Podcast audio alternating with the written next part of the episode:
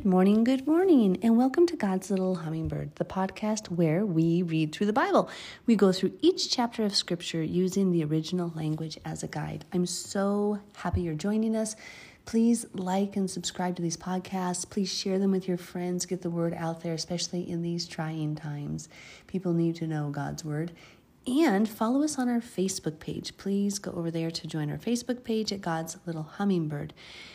So we are in chapter 28 of Genesis today, and we are reading from the New King James Version Bible. And we you can find that Bible online for free at Bible Hub or on Blue Letter Bible if you don't have it.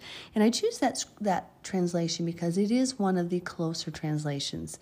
The New American Standard Version and this one are two of the best of the English translations because remember they're just translations, which is why also right here beside me at all times I have the Hebrew Bible, so it does help. But I do want to start and begin reading, and I do pray that God opens our eyes, ears, and hearts to understand His truth. So we've gotten through chapters 27. We're on verse chapter 28, verse 1. Then Isaac called Jacob. Now remember, this would actually read then Yitzchak called Yaakov, or laughter called supplanter. it's kind of interesting to think, huh? Those names actually had translations. And blessed him, and charged him, or commanded him, and said to him, You shall not take a wife from the daughters of Canaan.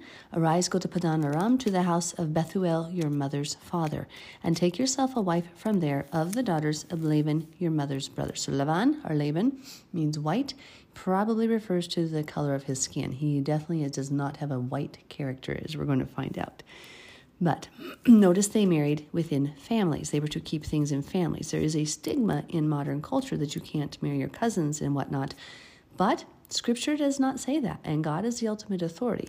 And so they actually, well, we're told to marry, you know, Israelites, believers, or to marry believers. We understand that concept. But here he was actually going to go marry his cousin or look for a wife from his cousin. So may God Almighty bless you. That's the word El Shaddai. So God, remember, God's usually God is God's plural Elohim. Here it's El Almighty Shaddai. May God, may El Shaddai bless you and make you fruitful and multiply you, that you may be an assembly of peoples. That word assembly, there's kahal, which is often translated as church. It's the same word that typically in the Greek they use the word ecclesia. And in the New Testament, that's what's translated as church. In the Old Testament, it's the same word often used where they use the word kahal. Not always. Sometimes there is a different Greek word used there, but but it often this word does in Hebrew mean church. And give you the blessing of Abraham to you and your descendants with you, that you may inherit the land in which you are a stranger, which God gave to Abraham. So that's the promised land. So it's the land of his so literally it says the land of your sojournings. So it's the land he's traveling around in, right? They don't own this yet. They were given the promise. Abraham was given the promise that his descendants would inhabit this land and inherit it. But it, but we also know that doesn't actually happen yet. Right? We know that doesn't happen yet the Jacob has to have his 12 sons, then Joseph has to get sold to Egypt. We have to have the 430 years in the land of Egypt, and then God, God calls his children out. So just because God gives a prophecy and you don't see it come to pass doesn't mean it's not going to come to pass. Remember that. It doesn't always happen and very often doesn't happen in your lifetime. It's to future generations. So, little side note. Verse 5. So Isaac sent Jacob away, and he went to Padan Aram to Laban, the son of Bethuel, the Syrian, the brother of Rebekah, Rivkah, the mother of Jacob and Esau. Esau saw that Isaac had blessed Jacob and sent him away to Padan Aram to take himself a wife from there, and that as he blessed him, he gave him a charge, saying, You shall not take a wife from the daughters of Canaan. And that Jacob had obeyed his father and mother and had gone to Padan Aram. Also, Esau saw that the daughters of Canaan did not please his father Isaac, because remember, he had taken wives from the daughters of Canaan, and they were a heartache or grief to Rebekah and Isaac. And so here he is trying to earn his father's approval and doing what's right, which is good. It just needs to come from his heart. He, needs to, to do what's right from his heart. But interesting, so Esau went to Ishmael. Remember, that was Abraham's son that was cast out and not did not receive the blessing in the promise. But Esau went to Ishmael and took Mahalath, the daughter of Ishmael, Abraham's son, the sister of Nebaioth, to be his wife in addition to the wives he had. So he's trying to earn back favor. I don't know if it's because he lost the birthright or, or what's going on, but there was obviously this envying of jelly, jealousy. He would see what to do, but he would do it from almost like a devious heart, it seems. It's just, just for approval, maybe. Verse 10. Now Jacob went out from Beersheba, or Beersheba, the, the, um, the well of the covenant, remember that's what that means, and went towards Haran.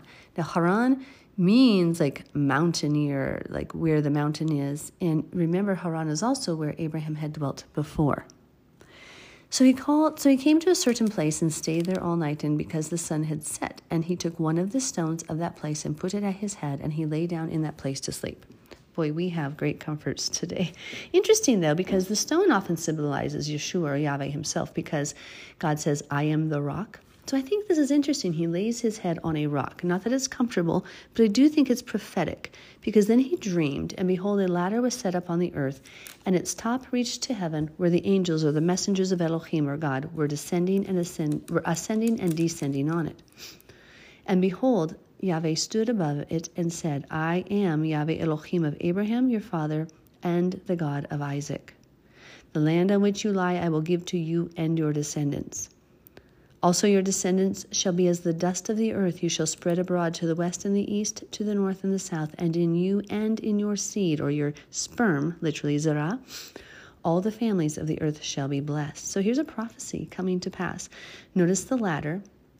Ladders often symbolize a narrow path, and the path from the earth to heaven, notice, is very narrow, is a ladder ladder. You can't take much up with you. You can't take a whole bunch of garbage or baggage with you and it was this was like it's interesting that this land this place was the point where God was going to interact with his people. And notice this is exactly where Yeshua came in Israel, right? This is the land of Israel. And and this is where God does meet his people. This is where he puts his people. This is where he puts his put his temple, his second temple, and his third temple will be there. His tabernacle was there. And so it's kind of like this this is the opening to heaven. This is the place which I communicate with you humans through, right here. Now his spirit dwells all over the earth, but interesting this is the place where the heavens open up. And there's a there's a connection between the earth and the heaven. It's right there. Verse 14 when it talks about his descendants spreading, spreading abroad, if you only understood, I have a feeling if many of you listening to this would just take a genealogy test, take one of those swabs and get it cultured, you are going to have roots to the Middle East and particularly to Israel, because many of you probably are some of the scattered northern tribes of Israel and even some of Judah, Benjamin, and Levi who got scattered. But his seed, his zerah, his sperm was going to be so numerous you can't even count them. It's amazing. And this promise is coming true. It has come true. And we're everywhere, God's children, not just spiritually, but physically. Also, he gets he all seeds will be blessed to him again that's the prophecy of the messiah because anybody who turns to the messiah is blessed okay verse 15 behold i am with you and will keep you or like basically protect you watch over you wherever you go and will bring you back to this land for i will not leave you until i have done what i have spoken to you thank god he doesn't change his mind or break his word then jacob awoke from his sleep and said surely yahweh is in this place and I did not know it. Now remember, when your Bible has capital L O R D, all letters, all letters capitalized, or G O D, all capitalized, it is the sacred name Yod He Vav He Yahweh. Some people say other things like Yehovah, Yahuwah. They say all sorts of things, but what I've always understood it to be, and from where I've been led, it's Yahweh. Now, sorry again, I have the phlegm. um, if you see capital L, little o, little r, little d, it's the word Adonai, which means sovereign or Lord. And when you see capital G, little o, little d, it's the word Elohim, which is God's. El or Elohim, it's God or God's. Verse 17, and he was afraid and said, How awesome is this place? This is none other than the house of God, the Beit El, Bethel and this is the gate of heaven. Then Jacob rose early in the morning and took the stone that he had put at his head, set it up as a pillar, and poured oil on top of it. Now, oil is often symbolic of the Holy Spirit, can also be symbolic of the fruits, uh, I mean, the, the fat things of the land, the blessings, but, and, and the anointing oil. So here he pours oil on it as this picture of holiness, I believe, set apartness. This is a sacred. he thought he kind of thought that rock was sacred. It, I think it was symbolic of Yeshua. I think it was symbolic of the Word of God. His head being on the rock, and he was hearing from the rock. His head. I mean, if that makes sense. Verse 19. And he called the name of that place Bethel, house of God. House is Beth, El is God. But the name of that city had been Luz previously. Then Jacob made a vow, saying, If Elohim will be with me, and keep me in this way that I am going, and give me bread to eat and clothing to put on, so that I come back to my father's house in peace, then Yahweh shall be my Elohim. Now, I don't know that Jacob had the purest heart in saying that, because I would think you should serve him anyway. However, that is what he said, and God does fulfill his promise, and Yahweh is his God. And this stone which I have set as a pillar shall be shall be Elohim's house, and of all that you give me, I will surely give you a give a tenth to you. And that's a good principle. And notice the, the tithe, well, as we get farther in scripture, is always to the Levite, the widow, and the orphan then. But a tenth of everything God gives us is a good starting point to just to just give. But there's also a scripture here in the Torah that talks about you open your hand as wide you open your hand wide and your brother takes to meet his need. Now, this isn't a want. I hear a lot of people claim this Acts 2, oh, we all need to give, give, give. But, and those are usually people who don't have anything and they want to take. I am definitely for sharing with people, but we need to share and all work together too, right? Everybody needs to contribute and take in proportion to the need. And so we need to, yes, if our brother falls into debt or has a need, we open our hand wide and it can be more than a tenth that they take. And you don't worry because it says God will repay. But it's a good principle to set aside a tenth of everything you have and give it to God for His purpose and let His Holy Spirit guide you. Um, sometimes He may lead you to help the person in the supermarket behind you, or maybe it's a neighbor, or maybe it's buying Bibles to pass out. Either way, let him lead you. Since we don't have the temple now, where technically our tithes are to go, because the tithes would typically be of the produce of your land and of the animals. That's an actual tithe. But the tenth, the tenth, uh, you can give anything to God as a tenth. If He gives you your, your money, I think set aside a, a tenth of that and honor Him with that. If He gives you, who knows, you know, if He could give you so many blessings and and then just make sure to honor him i think is the main point. Give to him first and let him lead you and how to use that to build his kingdom and his glory.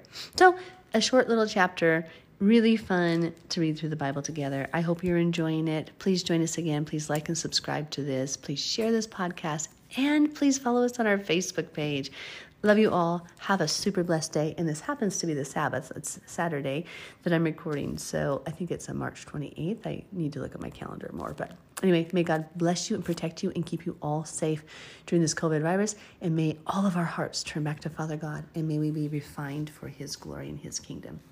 So I pray you get out there and have a super blessed day today.